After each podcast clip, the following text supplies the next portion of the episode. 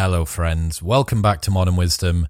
You may be noticing a slight change in the audio quality today, and that is because I'm recording on my brand new mic setup. Jason Calacanis gave me a bit of shit about what I was recording on a few weeks ago, so I thought, fuck it. Why not spend some of those hard earned YouTube ad revenue dollars on a brand new setup? So here it is increasingly uh, hear from some of the listeners that they use the show to fall asleep on a night time. I'm not sure how much of a compliment it is to hear that people use the show to fall asleep. I, am I'm, I'm hoping that it's the uh, dulcet, sultry, soft tones that are actually sending them to sleep from me and the guest, rather than the content itself. But time will tell. And with this brand new, lovely warm mic, if you're here to fall asleep, then maybe this will happen even quicker now. Anyway, on to today's guest. Dr. Eric Feigl-Ding is an epidemiologist at Harvard and he is an advisor to the World Health Organization. So, as you can imagine at the moment, he is in the thick of it, dealing with the COVID 19 coronavirus outbreak and very fortunately, I managed to get him in between recording for BBC Iran and ABC News interviews. I managed to get him for a full hour, sit him down and ask him everything that I wanted to know about the outbreak from where it's come from, what the dangers are, what we can expect moving forward, signs that you could be infected without having to get tested, prevention, is containment going to work, quarantining strategies, everything. So hopefully this will clear up some of the questions you have about the current situation. Although it's uh, not conclusive, it does give us the information, which is the best that we can ask for at the moment. All right, quick maths. The less that your business spends on operations, on multiple systems, on delivering your product or service, the more margin you have, the more money that you keep. But with higher expenses on materials, employees, distribution, and borrowing, everything costs more. So, to reduce the costs and headaches, smart businesses are graduating to NetSuite by Oracle. NetSuite is the number one cloud financial system, bringing accounting, financial management, inventory, and HR into one platform and one source of truth. With NetSuite, you reduce IT costs because NetSuite lives in the cloud with no hardware required. You cut the cost of maintaining multiple systems because you've got one unified business management suite, and you are improving efficiency by bringing all your business processes into one platform. Over 37,000 companies have already made the move, so do the maths and see how you will profit with NetSuite. Backed by popular demand, NetSuite has extended its one of a kind flexible financing program for a few more weeks. Head to netsuite.com slash modern right now. That's netsuite.com slash modern. Please welcome the wise and wonderful Dr. Eric Feigl-Ding. Oh, yeah, P.S. If you are new here, don't forget to hit the subscribe button. You'll receive one episode every Monday and every Thursday with the world's most fascinating humans delivered directly to your listening device of choice. If we're about to face a global pandemic, you might as well get some content backed up so you can listen to it while you're under quarantine.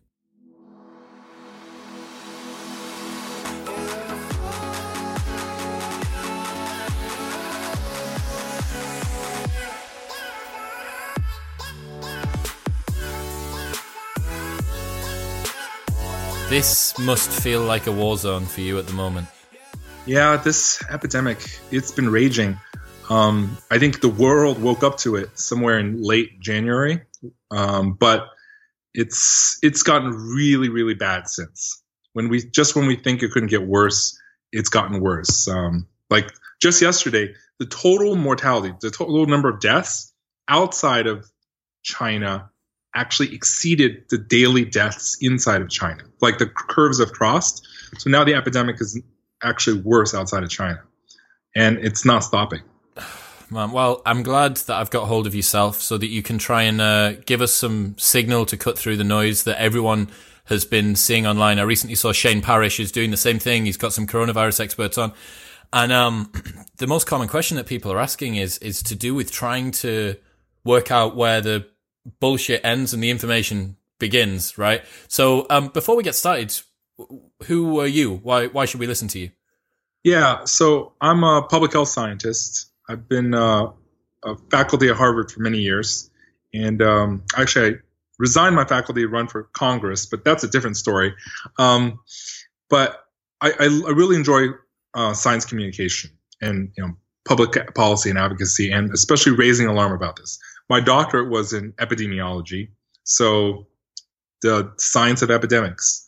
And although I, I did other chronic disease epidemiology, not you know infectious disease epi, it's still in my wheelhouse. And I think sometimes in the world, you know, getting a message out there is something that many scientists are not good at. They know so much in their technical area that that translating it for the world and making the masses listen um, is something that's not usually taught, and so it's something I really enjoy, and especially for this um, pandemic now. I think waking people up and waking them up early before the tsunami hits is something we have to do in public health and we have to do way better. So this is why I'm tweeting nonstop about this COVID nineteen and trying to make everyone listen. I get it. Yeah, it's um, it's interesting that some of the people that are the best qualified to tell us the technicalities and the specifics about what's happening perhaps aren't the best qualified to communicate that out, right? And that's that. I, I get what you mean when you say about that. So, okay, let's start. What is coronavirus and what's COVID nineteen? Is that the same thing? No, coronavirus is a family of viruses. It's like when you someone who drives a certain brand of car, but they have different makes and models. Coronavirus is one family, and um, you know the common cold. There's a few coronaviruses that are common cold, but there's also common cold that's other viruses. Uh, SARS is a coronavirus. MERS, uh, which is Middle Eastern Respiratory Disease, a couple years ago, also coronavirus and it's it's one of those viruses that has these spiky you know aura around it. It's corona, that, so it looks like it has a corona around the virus particle on the microscope.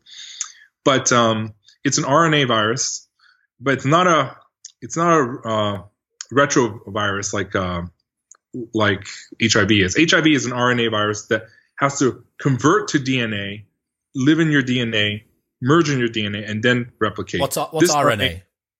Directly replicates its uh, virus particles after it invades. Okay. Yeah, and so this is a this is a virus that uh, it ma- made a jump from animals, but probably a bat or some other animal, to humans, and there's a lot of genetic evidence showcasing that. There's no evidence that showcases that or supports um, that it's a bioengineer bioweapon whatsoever. Because the more you f- go you can there's there's these detective clues that you can see within the dna uh, within the genome the rna genome that suggests it was evolutionary driven not as opposed to some human kind of insertion. Um, so that's so, the first that's the first myth busting there that this is yeah. created by the chinese government to drive the price of gold up or something like that yeah, yeah. There's no absolutely no evidence whatsoever. And there were some studies that, you know, put out that idea in an unpublished preprint manner. Um, I even tweeted about it because I thought, oh, it's, it's, it's published, but it was retracted. And once it was retracted, I deleted as well. And and that's all the thing. Like there's a lot of even so there's bad websites, but there's also like these pre-publication websites that are not reliable because they're not peer reviewed and anyone can publish onto them. And um, information is tricky um, and i i think people need a, a, filter and you know like putting debunking articles right after someone posts it i think it's really key in this day and age. Um, so yeah it's it's not bioengineering bioweapon. Well if there is there's no evidence to date about that Understood. so but the, at the point right now is look, it's cl- it's clearly a virus that's jumped um, from animals to humans. That's pretty clear, and we right now are just trying to focus on solving it. You know, we can discuss and debate how it jumped later, but I think right now that's that's not the most important thing uh, as part of the epidemic. Got you. So, are there different strains, or are we talking about one thing, COVID nineteen? So strains, you know, strange is like, is it, uh, it, there are different kind of branching, but all that branching evidence has shown that they all branched pretty recently in sometime in November. So it was one single event that has since spawned all these different small variations. So we, there are like a, va- a variation here and there. Like for example, the variation in Washington State is is different from the variation that was in Iran. But we know the Brit- one in British Columbia that was tested after from the woman who flew from Iran came from Iran. Uh, Iran came from Wuhan, while it, it, the Singapore and Japanese and Korean ones came from a different branching.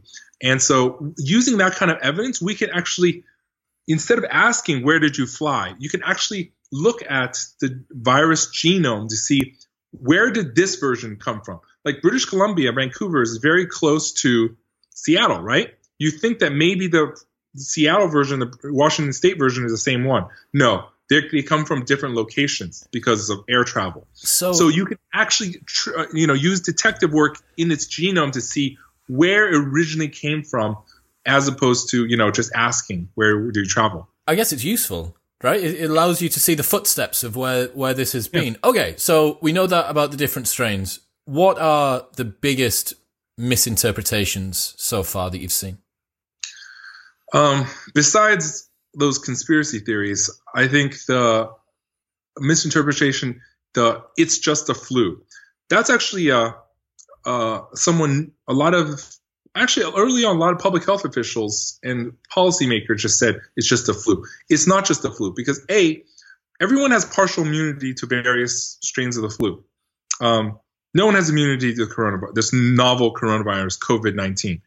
So, this novel coronavirus, um, the virus is called SARS CoV 2. The disease is called COVID 19. The virus causes disease COVID 19. It's, it's, it's an analogy is HIV causing AIDS, right? HIV is the virus, AIDS is a disease. So, but, you know, people just call it COVID 19. So, this, um, this virus I think the main, uh, uh, you know, misconception, first of all, is that it's just the flu is very dangerous because we have, a, we have vaccines for the flu. In, each year, the, we may pick the wrong strains to put into the vaccine, but it's still at least partially effective, right? Anywhere from 50 to 80% effective against most of the strains. We don't have a vaccine whatsoever. And we don't have background immunity from you previously having the flu, uh, for previously this, this virus. And secondly, the flu has a mortality of 0.1%. This one has a mortality of a full 1 to 3%. That is 10x to 3x higher, 30, 10x to 30x higher. So they're not in the, in the same order of magnitude mortality. Granted, there could be some places like Singapore with super high um, wealthy healthcare that could actually you know the mortality could drop below one percent. But on average, you know WHO said it's three point four percent so far, and that's pretty scary personally. So again, it's not on the same scale flu. We don't have vaccine. We don't have countermeasures. Um, so it's not the flu, and that annoys me to no end when people say it's just the flu. And also, finally, the other thing is um, the transmission. The transmission reproductive number, which means the R naught for every infected person, that person will infect for the flu 1.3 more people. For this virus, it's two to four additional people. If you think about it, you know, that is one of the fastest exponential rises uh, you can potentially find. Now, granted, there are things like measles that have higher R naughts of in the teens, but guess what? We have a 99% effective vaccine against the measles. All you have to do is take it. Um, so we again for something with no vaccine whatsoever, this is a very high R naught, and has a doubling time around one week, which is is a pretty fast doubling time um, for in terms of transmission epidemic. So altogether, it's not the flu. Um, in terms of other misinformation, you know, some people say that men um, get sicker more than women. I would say that's partly true men get infected at the same rate as as women, but it could be and but men seem to have a slightly higher mortality. But that's from a study in China, in which men, like 70% of men in China, smoke. And so if you smoke, obviously this thing is going to kill you faster. Um, so is it because the that it hurts men more, or is it because men also smoke more? We haven't figured that out. So I don't know if it's and there's no genetic variation. I think you know, um, you know, right now people are coming down in Europe, um, and people are dying in in Washington State in the U.S. and they're not Asian whatsoever. So I don't think there's any racial um, exp- explanation of why you know there's no racial uh, d- differences there. Um, yeah, and the other mysterious thing that we actually is actually true is children don't seem to get sick from this. Well, they, they get infected and they get maybe a mild sniffle, but almost all children who are infected have very mild to almost no symptoms, um, which is in certain ways good, but very strange. But it's well established. Um, oh, and the, finally, the main differential between this virus and SARS and the flu is this co- SARS-CoV-2, COVID-19, is transmittable while it's asymptomatic. SARS, we were able to stop in nine months without any vaccine whatsoever. This one, we, that's not going to be able to happen because, you know, say you take a plane, right? You're healthy, healthy, get off the plane. Two days later, you get sick and develop your symptoms. Well, with SARS and many other viruses, well, it's okay. You only got sick two days after. We don't. We're not worried about everyone else that you traveled with. But um, for this one, it's tricky because you can actually shed viruses even when before you have the symptoms. And so that is very tricky and very difficult uh, for containment of the, an epidemic. Because how an epidemic works is that how containment quarantine works is that you find a case, you contact trace, and you quarantine them. And hopefully you quarantine enough, but um, based on a seven day kind of thing, it's uh, there's a lot of asymptomatic transmission that could have happened. So again, altogether, this virus is it's it's a mean little sucker. In certain ways, you know, SARS and MERS, which have much higher mortality, SARS at 10% mortality, MERS at like um, 50 or 30%, and Ebola has 50%. A virus that kills more and kills faster is actually easier to control than a virus that kills slower, kills less, and spreads asymptomatically. So again, all these reasons why it's just so difficult. Got you.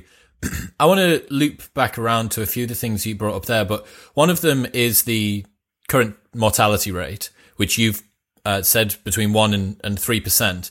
I've heard and, and read some stuff talking about the fact that that is the numerator that we've got on the top, but the denominator on the bottom, due to some testing um, yes. questions, may be different. And if that numerator on the bottom turns out to be significantly higher than we've thought, um, because the reported cases in some places, yeah, the reported cases in some cases are uh, people that are symptomatic or sim- symptomatic, and you know the people that yeah. died from it are only people that died from it from the people who had symptoms, whereas it could be people who died from it versus people who were just infected, and that number could be much higher. Could you take us through that? Yeah, so very good question, and um, epidemiologists have thought of that. There's two different things. Um, th- there's there's a tug of war happening. The, what you're talking about is underdiagnosis. Basically, mild people or asymptomatic people, they're just not tested, and therefore they don't they don't show up in the denominator of total total cases, right? Um, and this underdiagnosis, you know, was a problem in China for a while, and there's it's still a problem in, in almost every country other than Korea. Korea is doing 15,000 tests a day, drive-through style. What? They, they're, they're, Korea's got drive-through tests. Drive-through tests and doing fifteen thousand tests a day. Holy is, shit! insane. Um, Korea's Korea's uh, you you need a, comp- a country that is like systematically, you know, well managed enough centrally, and you have the wealth and you have the capacity for the scientific labs to do it. The United States can't even do that. The United States can probably, you know, across all its labs do only like 9,000. And that's across the entire United States right now at the moment. Hopefully we can do more, but um, we're, our capacity is not even close to Korea. Um, so my point is underdiagnosis. Oh, by the way, Chinese numbers are different than other numbers because if you test positive and you don't have symptoms, China does not put you on the confirmed case count. Everywhere else, if you're test positive, regardless of symptoms, you're a case count. So there's underdiagnosis, which if the number at the bottom of this case fatality ratio is larger, then the a case fatality will drop in percentage, right? But there's another competing thing, and that is the mortality lag. So this disease is a long ass sucker. Mild cases are about 80%, 80% mild to moderate. And the duration of mild cases is two weeks, which is, by the way, pretty long because most people who have a flu just get over it in a, in a week. But severe cases, which is 20%, severe and critical, 20%, is about three to six weeks long. And and some of and the critical people who are basically need hospitalization in an ICU, um, you know, they have a 28 day mortality of 50% in China. Um, and China, by the way, has a lot of ventilators. They can manufacture a lot of ventilators, and they have staff, ICU staff nurses. Um, but the issue is the three to six weeks. It means you have a lot of cases once they're diagnosed. Say someone's diagnosed during Valentine's Day after kissing, terrible Valentine's Day, mm-hmm. but their their outcome does not resolve to a death or recovery for at least six weeks or three to six weeks. You see that there's a lag from the day that it, you have to think of a cohort. You can't think of it of uh, mortality a simple back of the napkin calculation of deaths over cases. You have to look at it from a cohort perspective. And the problem is a lot of most countries, you know, in China, still half the people have not recovered, you know. And in Korea, I would still say like 80% of the cases are neither deaths nor recovered and, you know, released. You've you've healed yourself, you don't have a virus, you're over it. Most two thirds of them or three fourths have not been death or recovered, which means they're still part of this. I'm still sick. I'm still have symptoms, or I'm still testing positive. I'm not cleared from my body, and that actually causes two problems. One, the lag, meaning this numerator is not finished, right? Is not. This cohort, this Valentine's Day cohort of everyone who got on Valentine's, will not be finished until end of March, early April. So we cannot finish calculating the case fatality then. If we just keep testing, testing more, we're just adding more people to the denominator, but who have not finished the entire disease course. So there's a tug of war. Underdiagnosis would drag the CFR down, but the mortality lag of incomplete resolution of most of the cases because they haven't hit the end. You have, the, this case fatality is only finalized when everyone is either dead or fully recovered, and that has not happened for most cases yet. Got you. So hence they balance out to around one to three percent, depending on the model. Um, and the other key implication of the disease being three to six weeks in 20% of the people, which is a lot, one in five people have a three to six week uh, disease course, is hospital beds will be completely swamped. Like the United States, terrible. Like Korea has a really high per capita number of hospital beds, really high.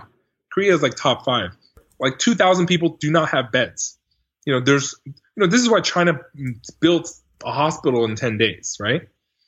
And Korea, um, you know, does not have enough beds, and most countries do not have enough beds, and it's just going to jam up the healthcare system. It's it's terrible in that sense. That seems pretty ugly. Why don't you tell us what the virus does? What does it do? I've heard it's bad for people that smoke, and it's something to do with COPD. What what is it? What's it? It's do? a pneumonia. It causes viral. It's a viral pneumonia. So it will give you a, a fever at first. You'll have coughing. That's common. And then you have, you know, you feel like you have fluid in your lungs. You have trouble breathing. And then, and over time, it can an infection can set in uh, uh, further of your lungs. And not sure if it creates lung scarring. There's China did one lung transplant of someone with COVID 19, but it's it's it's unclear. If it, you only need that if you have permanent lung scarring, um, and most pneumonia doesn't do that. But if the pneumonia is bad enough, you know you have problems getting oxygen, and that's why people are on ventilator respirator machines because they need oxygen, um, and the and if it just causes really really bad pneumonia, people just are oftentimes dying for lack of oxygen. Got That's you. the truth. So we've said that children somehow appear to be fairly low in terms of symptomatic. Who are the people that are at the highest risk? So I'm going to give you two answers. in terms of death, elderly definitely have the highest death. It, 65 you know, the curve, plus? Like, it, the curve goes up like this. It's not like a step. It's not mm-hmm. a step function. It's not it's a, point. curve. Yeah, yeah. Uh, it, it curves up, and it curves up starting around age fifty, and then you know definitely above sixty-five, it becomes a high risk. Like in the nursing home in Washington State, there's been six deaths already in a nursing home of frail elderly people. It's it's really bad in, in just one week. Um, but in terms of the other thing is just because you don't die, actually, you know, it's it's tricky in terms of the healthcare system. I hate to say it, someone who dies quickly actually is cheaper for the healthcare system and for insurance. Someone who's sick for six months, oh, for six weeks, that's actually really, really bad, right? Because it jams up hospital beds, ICU services, etc. And so I think you can't just look at death. And in terms of ICU, there was a one study that says a lot of young people were actually stuck in ICU as well for this. Um, it's you know in terms of the earliest reports in in, in China, there was just as many people under the age of 60 as over the age of 60 in ICU. Um, presumably on the ventilator machine. This is a this is a really serious issue because look, um, people being sick for a long time is actually a really really taxing thing on the healthcare system, and I think the other thing is, you know, there's also uh, many young Chinese doctors who've died.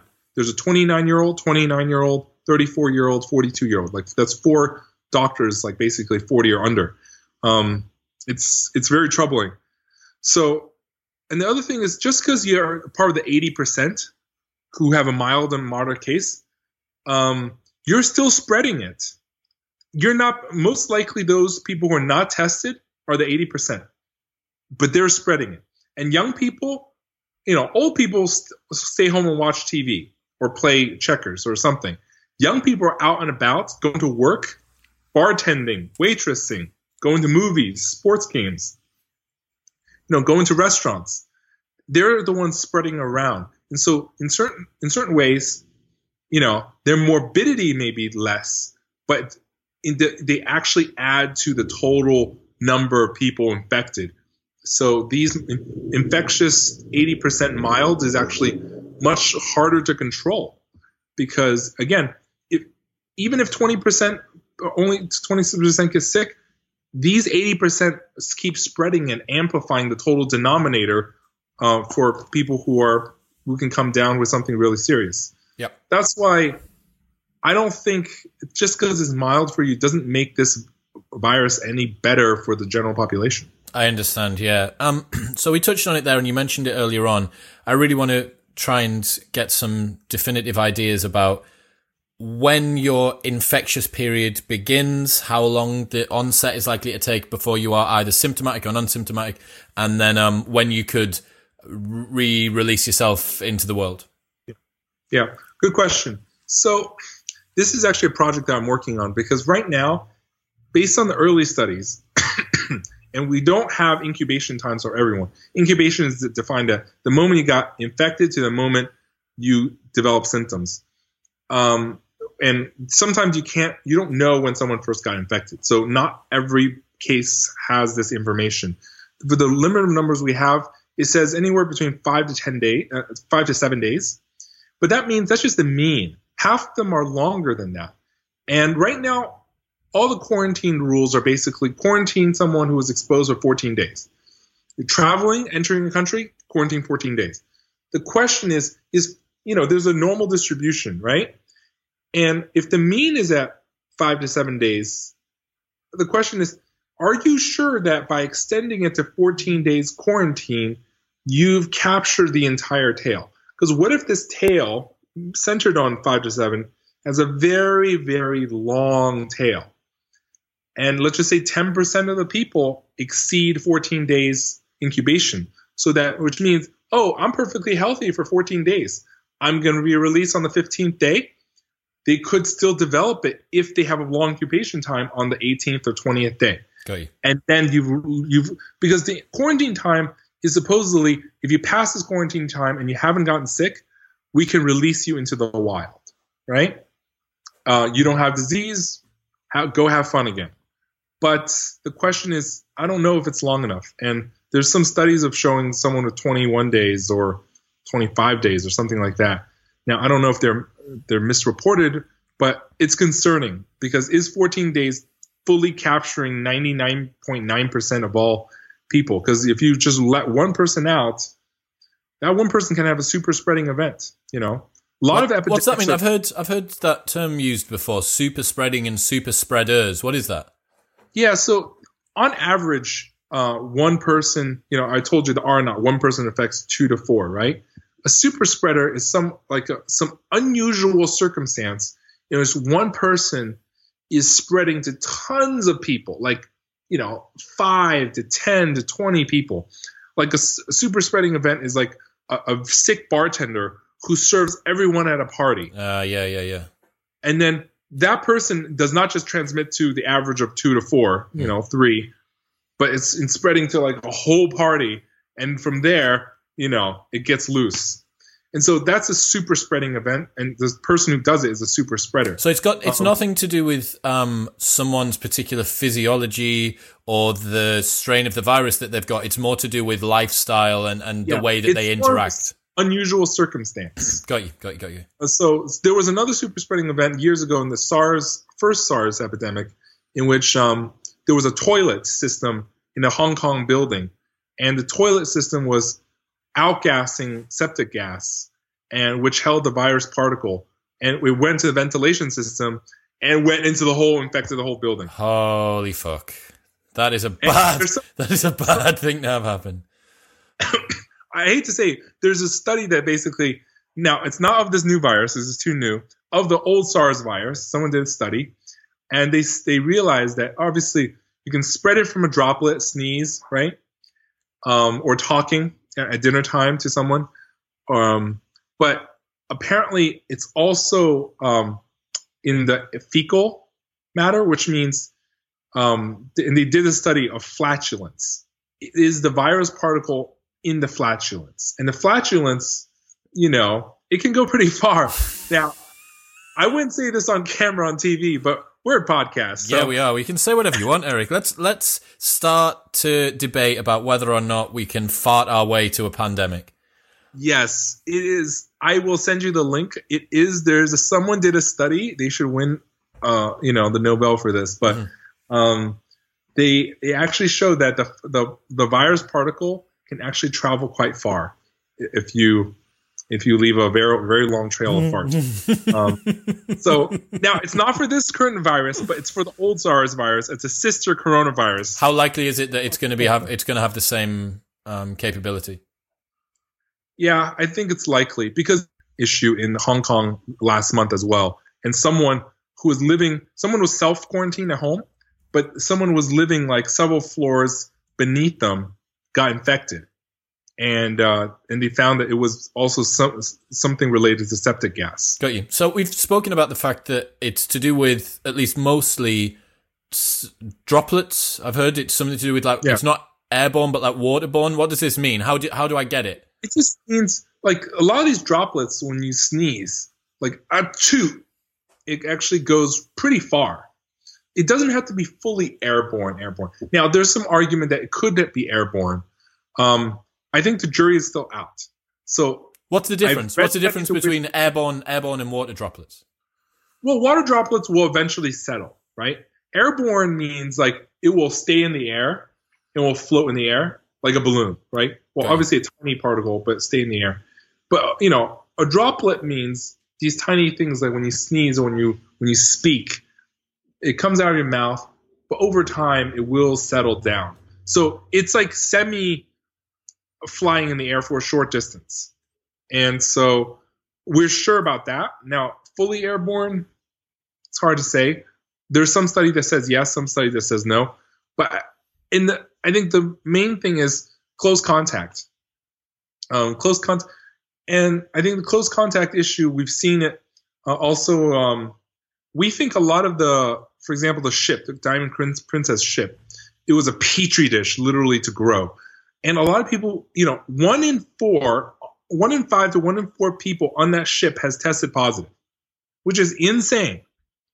you know that ship has 3,700 people, and one in four, one in five people has tested positive.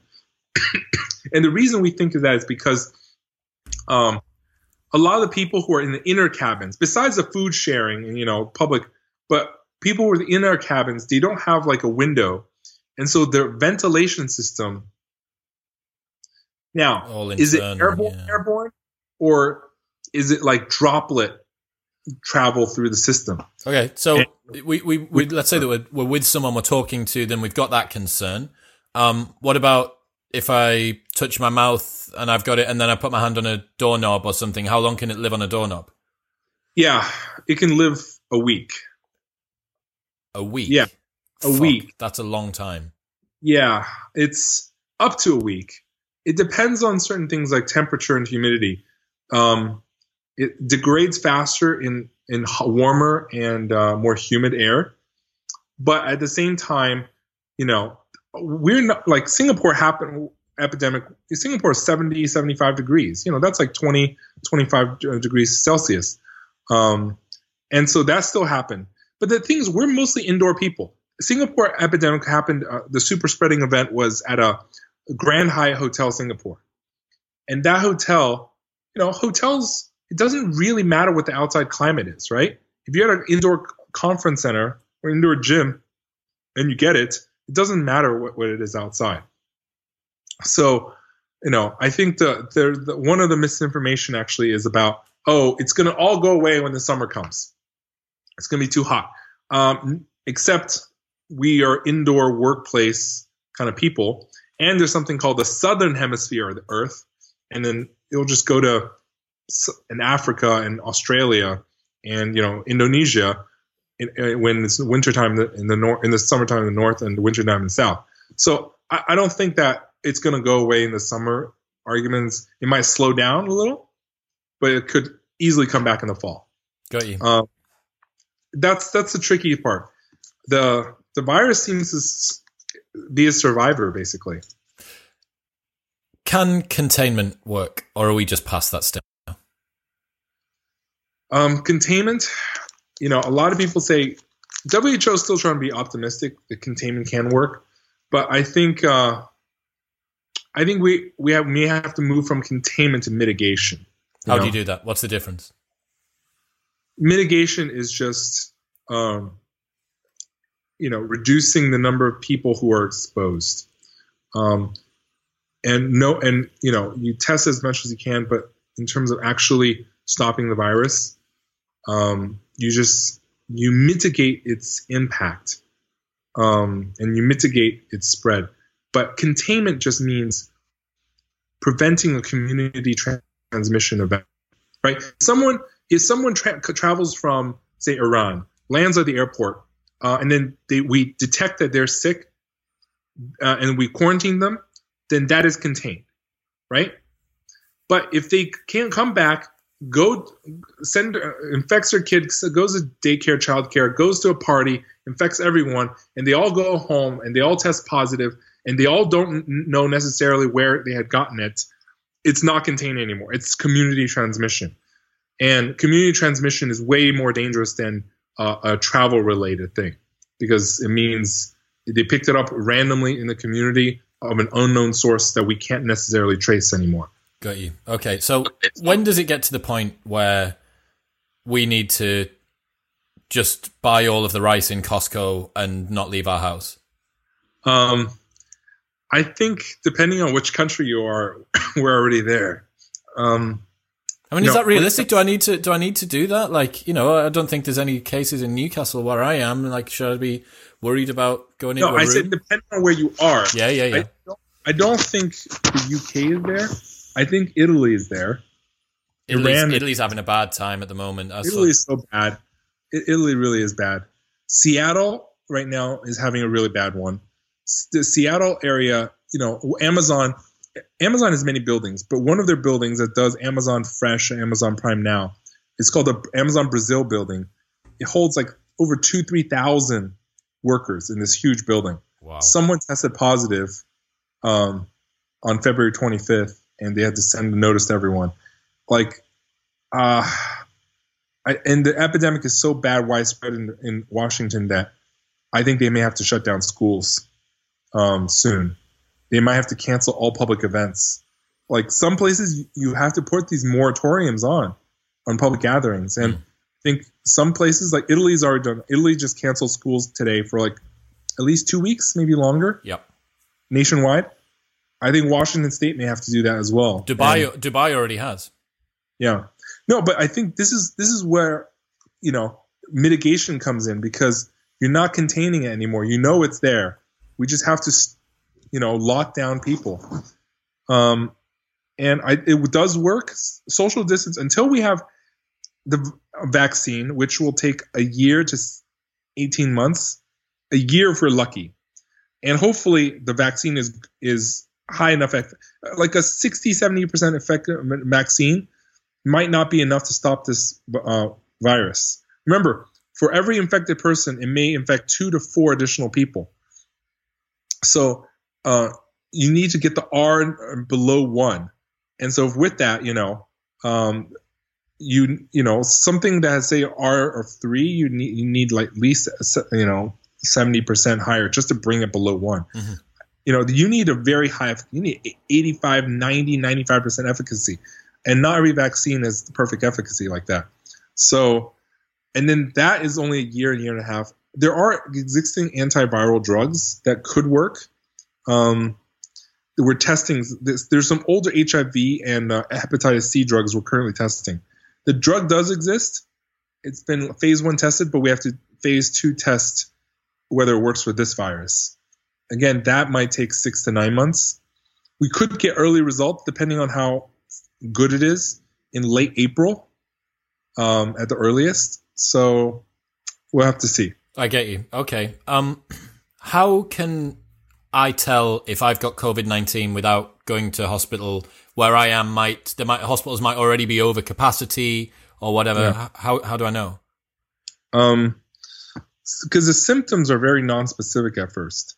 You know, fever, coughing, you know, pneumonia, but there's many things that cause that, right?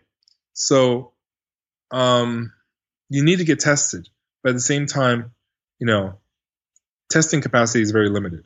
So again, what you could, if someone has something, it could be the flu. It really could, or it can be another um, endemic common cold coronavirus that's not nearly so bad. Um, you, you can't really tell when, until you're totally tested. Uh, you could get a CT, and it will tell you a CT will pick up a really bad pneumonia in your lungs, but uh, that's more of an approximation. Again, it's not for certain. In Hubei, anyone who tested positive for CT pneumonia, they assume you have it, but because that's because you're in Wuhan, mm-hmm. right, mm-hmm. the epicenter. But most you have to go through a test. Okay, that that seems like it's not as easy as it could be or should be, I suppose. Um, let's talk about um let's talk about the origin just for a second. I want to get back to how people that are listening can potentially protect themselves and, and then potentially some public policy implications as well. But um there's been some talk. I've seen quite a bit of stuff about uh, we need to find the origin. Patient zero is important. Is finding patient zero important? The person that it jumped from animals to humans? At this point, it's not the most important thing at all.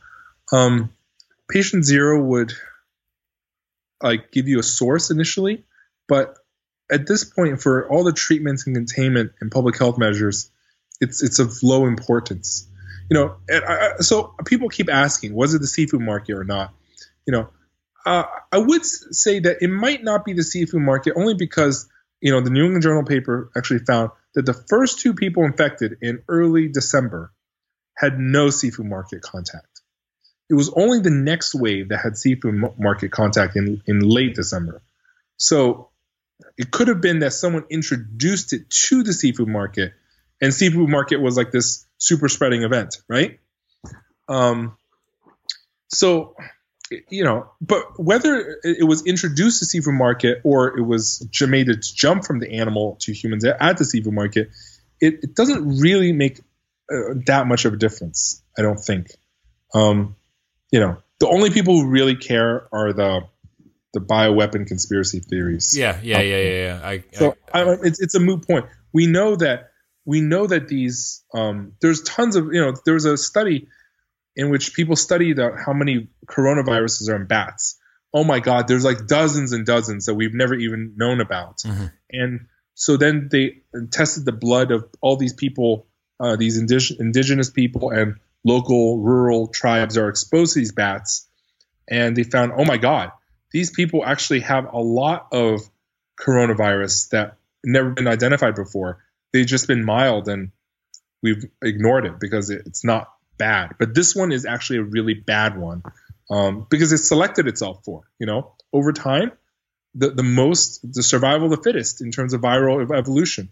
So um, this, we have now a viral evolution selected one of the most infectious, uh, severe viruses.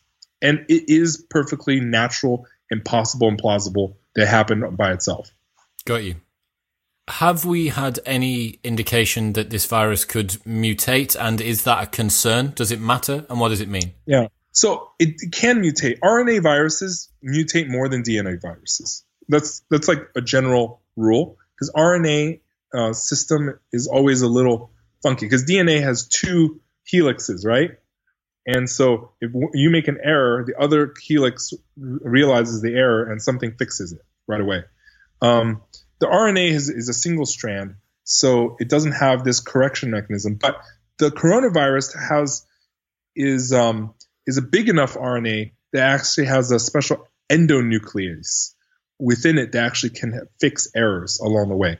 So it doesn't mutate as fast as the flu. The flu has a very funky mutation system that tries to always reshuffle itself and creates brand new strains every year that causes vaccines to always have to play a whack-a-mole catch-up. But hopefully we can have one um, vaccine that will work for this. It doesn't. So you know we haven't. You know we have different variations, small variations, and they found that the actual mutation rate is one mutation, uh, one approximately one um, uh, amino acid mutation every um, two weeks. So that's how they figured out that's the approximate rate, and so you can figure out how how it diverges. Uh, you know, you know the detective sleuthing I, um, of the virus genome I told you about earlier. Um, but it's it's not we're not going to get multiple strains, and it could mutate, but at the same time, it could most mutations are just junk mutations you could potentially select for a very hyper survival one, but generally you need a very high number of infections for that. Um, and right now, overseas, there's still not enough of that. I, I don't think uh, the mutation is our current worry. You know, I think we will be able to find one vaccine that will work for it for a long time. Uh, it's so it's not like the flu in that sense. Got you. Um, right. What are some of the things that the people who are listening can do to protect themselves? What's the the 80-20 on that? Um, I would stop shaking hands with people. No offense. Wave high at them, fist bump, elbow bump. I saw a um, sorry for sorry for putting in here, but I saw a relative transmission rate graph, which I'm going to presume that you've seen, and it's like uh, the elbow bump was best, then followed by the fist bump, and then there was like the slow fist bump. I'm like, who's doing a slow fist bump? Like you're from Saved by the Bell in the 1990s or something. yeah. I think that's just one measure. I think the other key things are, you know, just don't touch your face. Um, by the way, really embarrassing. At Washington State, there was a press conference about the epidemic. And as she was fumbling through her papers, she, she was saying, Everyone, wash your hands, don't touch your face. She was flipping her paper and licking like her fingers to get through the bits of- in the middle of the press conference, telling people don't touch their face. Oh, it was wow. terrible. What a what a um what is it? It's not face palm, is it? It's like face. Yeah. You don't want a face palm. That's the problem. Oh god, yeah, I know. Anyways, it's become an internet meme uh, now, but but it, it's it's just so terrible.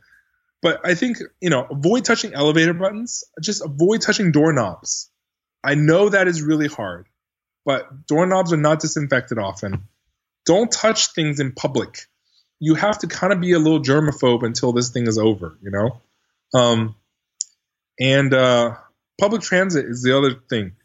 Like, I, I see like this, you know, the city leaders are always saying public transit is fine, but public transit is also one of the a confined space, limited ventilation. You know what I'm talking about. It, and it doesn't have, unlike the airplane, airplane at least it takes in new air every three or five minutes. So the air in the in the cabin is being replaced every three to five minutes. So in certain ways, the airplane is pretty good, unless you get unlucky and sit someone next to a cough. The airplane is actually pretty good in terms of replacing the air, but that's not true on a bus or a train, you know.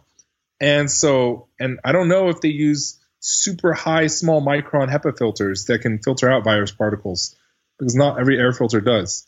So, uh, you know, I think the other key thing is people ask, do you travel?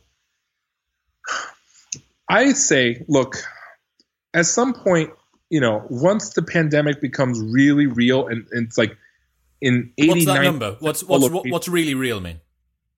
As in like the epidemic is literally everywhere. 80, you know, let's just say if, if I was in the United States, it's in 80% of all the states, you know, I'm going to say it's probably everywhere.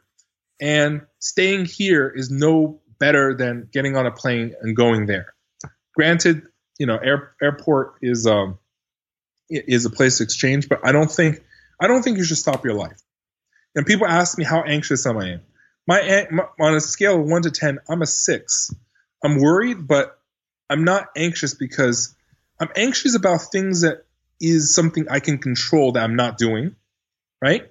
Like testing. I'm anxious that we're not getting enough testing. But am I anxious for the inevitable inevitable because the CDC, one of the CDC um, vaccine immunology head says in report report to Congress, this virus is inevitable. It will be in every single state.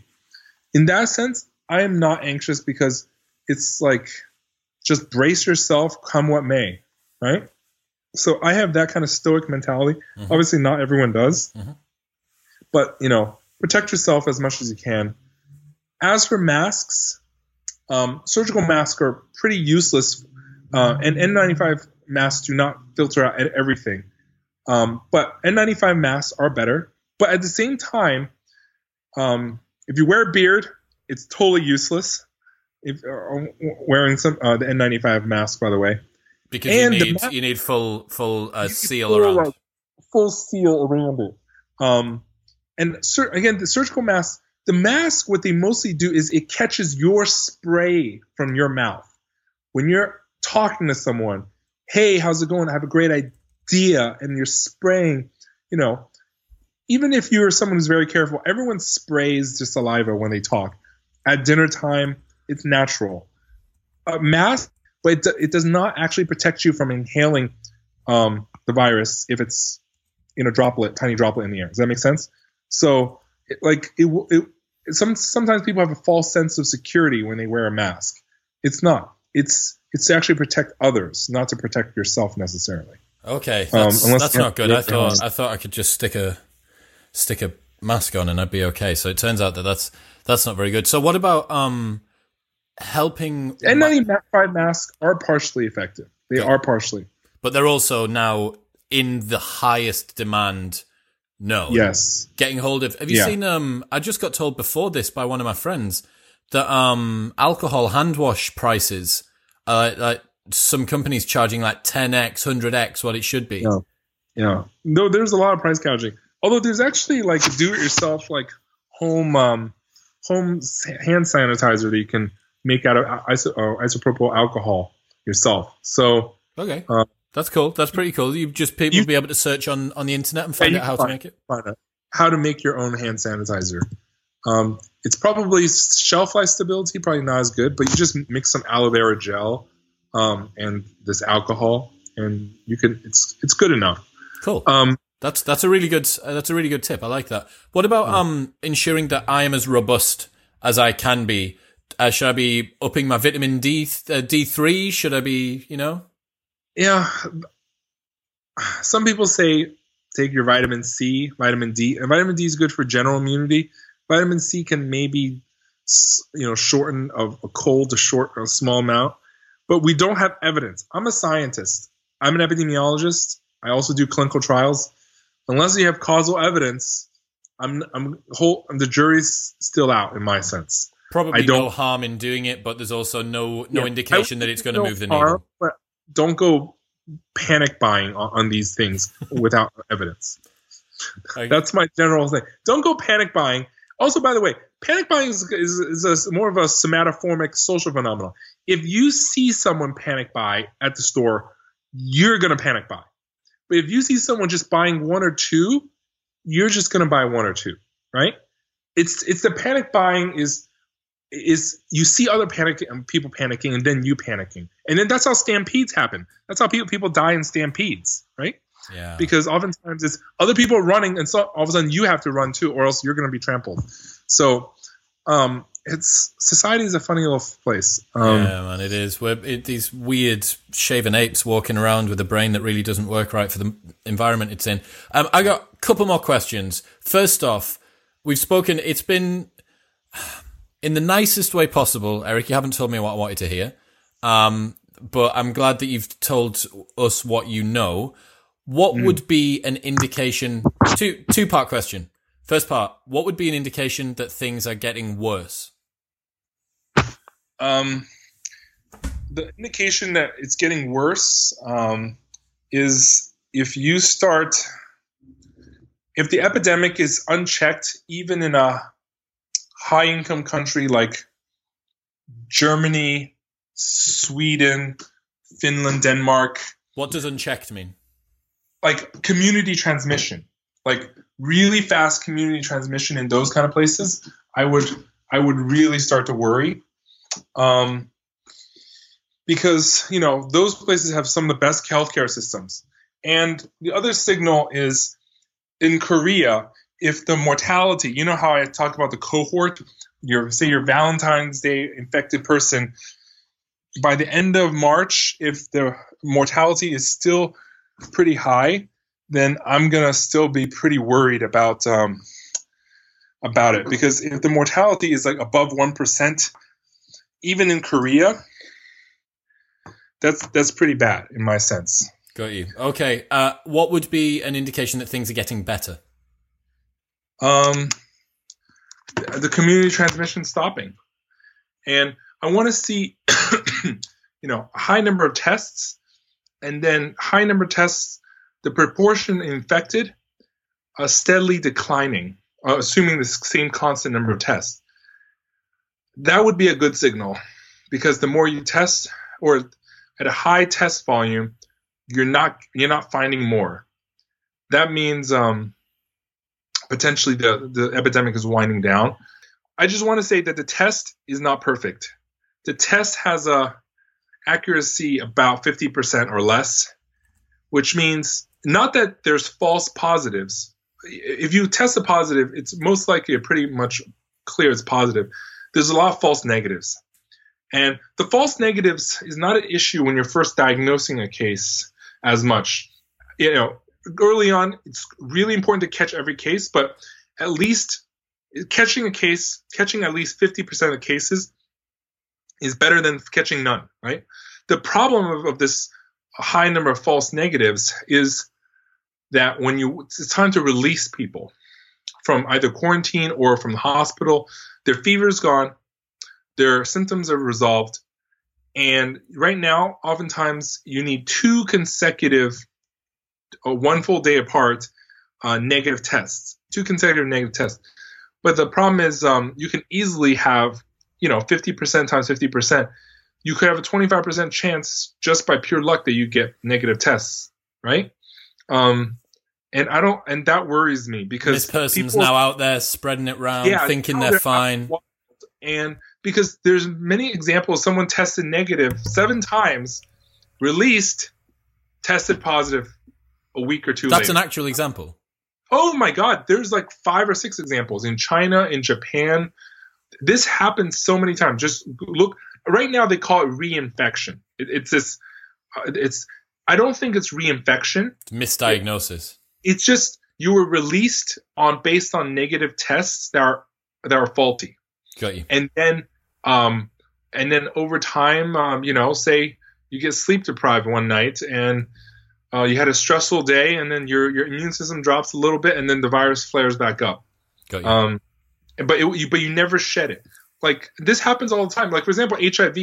Um, HIV tests. Sometimes they say, "Oh, the drug was so effective, it is below the limit of de- detection. We can't detect the virus, but we know it's still there." So this kind of thing happens all the time. Like you could be low, low, low, and the test will give you a negative, but the test might not be sensitive enough to the super low.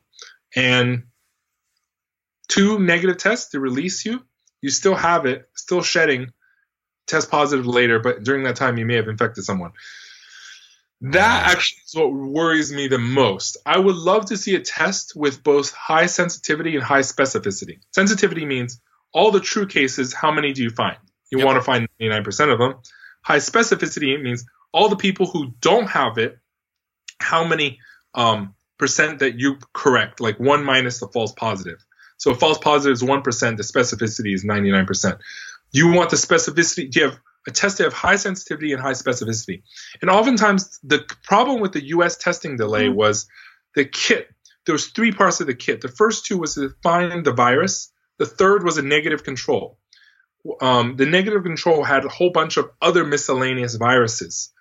And the test kit was supposed to test positive just for the COVID 19, the SARS CoV 2 virus, but negative for the negative control. But it, it somehow cross reacted and the test kept testing positive for even for the ones, the sample that does not have it, um, because somehow the test is picking up other viruses as well.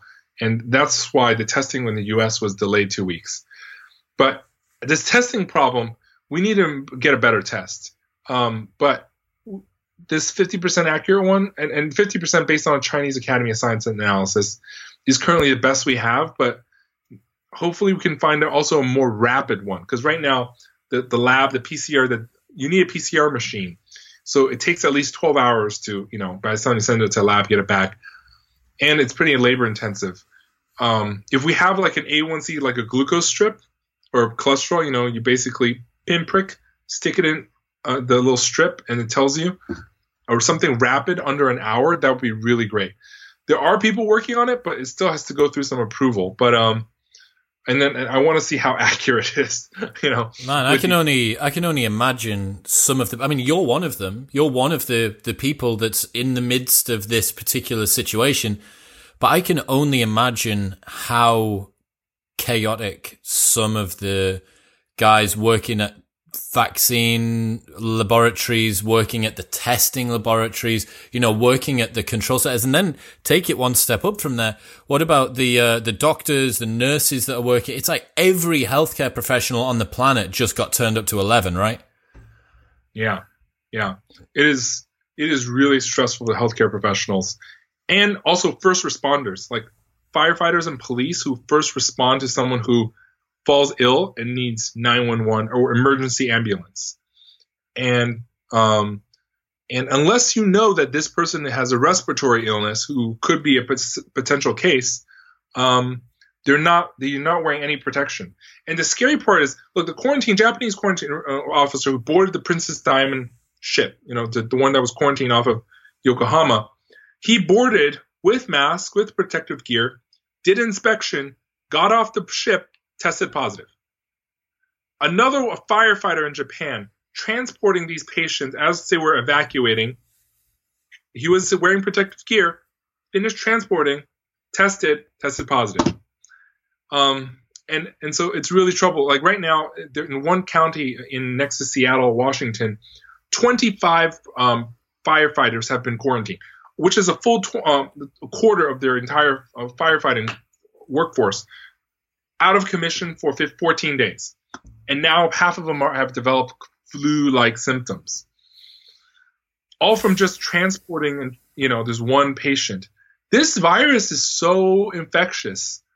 It is just you cough and sneeze and it goes everywhere, and that's what's such a worrying little little sucker. Yeah, I get it. So I want to um I want to I want to wrap back up and just give everyone what they should take away from this apart from obviously all the information and thank you so much for giving us your time. I know that you must be crazy busy. You're on Turkish TV and Iranian BBC and uh, and ABC and all this stuff. Um the things that people can do. What should they do? Give us the principles they should take away. Don't panic buy, slow buy. Um, your stock up probably like two weeks worth of food and water. Um, in case of future panic buy. But remember, you're trying to prepare. So part of preparing is slow buy. Um, avoid touching people and avoid touching your hands. Wash, you know, just generally going to restaurants, be very careful. Don't touch anything, basically. That's not purely, you know, s- uh, static clean. Um, I would avoid social things. I would avoid concerts, sport sporting events, parties with poor ventilation, maybe outdoor party, maybe, but I just I, knowing and seeing how infectious it has been on so many uh, different situations, avoiding these kind of things at all costs. Um, public transport. Tele- yeah, and public transport. Be very careful. Be very careful. If someone coughs next to you, move out of the way. Um, uh, but at the same time, don't be racist that you know someone just because they look like they're from China. At this point, looking like you're some, someone from China is not an indicator of someone having a virus anymore.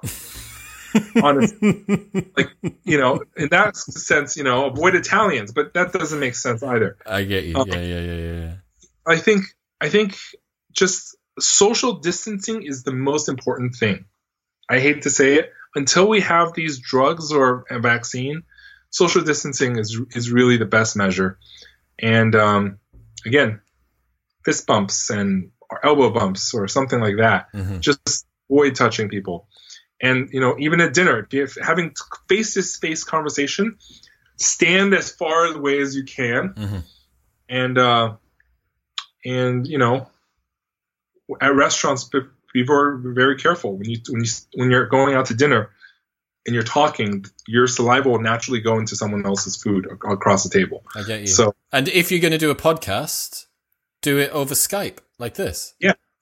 Which Although is- someday we're going to have these virtual reality kind of like holograms and then you know it's going to feel real because then you can uh, if you can if you can infect me with covid-19 through a hologram then technology's gone too far Hey, I have an infectious personality. Isn't that enough? I get it. Um, Eric, man, like I say, thank you so much. You are yeah. right in the midst of it at the moment. Um, people want to follow you for updates and stuff. Where should they go?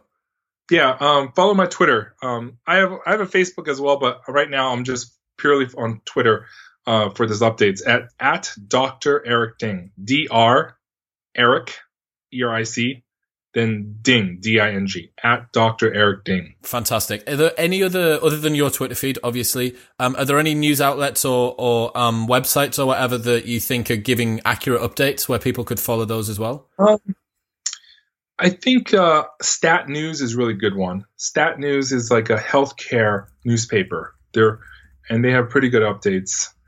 You know, obviously WHO uh, has updates, but WHO um, their recommendations are much more optimistic. If you want more realistic in certain ways or more predictively ambitious, um, I would say, you know, uh, follows. I think following Twitter COVID nineteen hashtag, it's a, it's a really good hash because it's something that everyone's using mm-hmm. uh, for uh, for this epidemic on on Twitter. Um, you know, anyways, I try to source everything that's directly sourceable from a, from a journalist or a newspaper. Um, so I'm trying to stick to the facts, but I'm giving the real, the realistic things that the health department people don't necessarily want to say out loud. So I think um, certainly, certainly in the environment that we're in at the moment, it makes a lot of sense to err on the side of um, prudence rather than optimism with with something like this, right? Look, yeah. Eric, man, thank you Thank you so much for yeah. your time. I uh, I hope, in the nicest way possible, I hope that we don't need to do another episode about this. Um, I hope so. next either. time, I if we speak again, we can just be talking about you know something cool. Isn't that isn't Yeah. that virus? Isn't that virus that all gives us like really really good skin? Isn't that like such a such a wonderful pandemic for us all to have? as opposed to you know how much how much food do you have left next time we we uh we're in our bunkers. Well, I do Um, know I do know where you are. If I if I need to contact you, and like I say, if so, man, it's. uh I'm glad that I've got hold of someone who understands what's going on. I'm sure Right. that a lot of the people that are listening Well- do as well. Thank you so much, and uh, let's let's chat again. Hopefully in a couple weeks or months. I get it.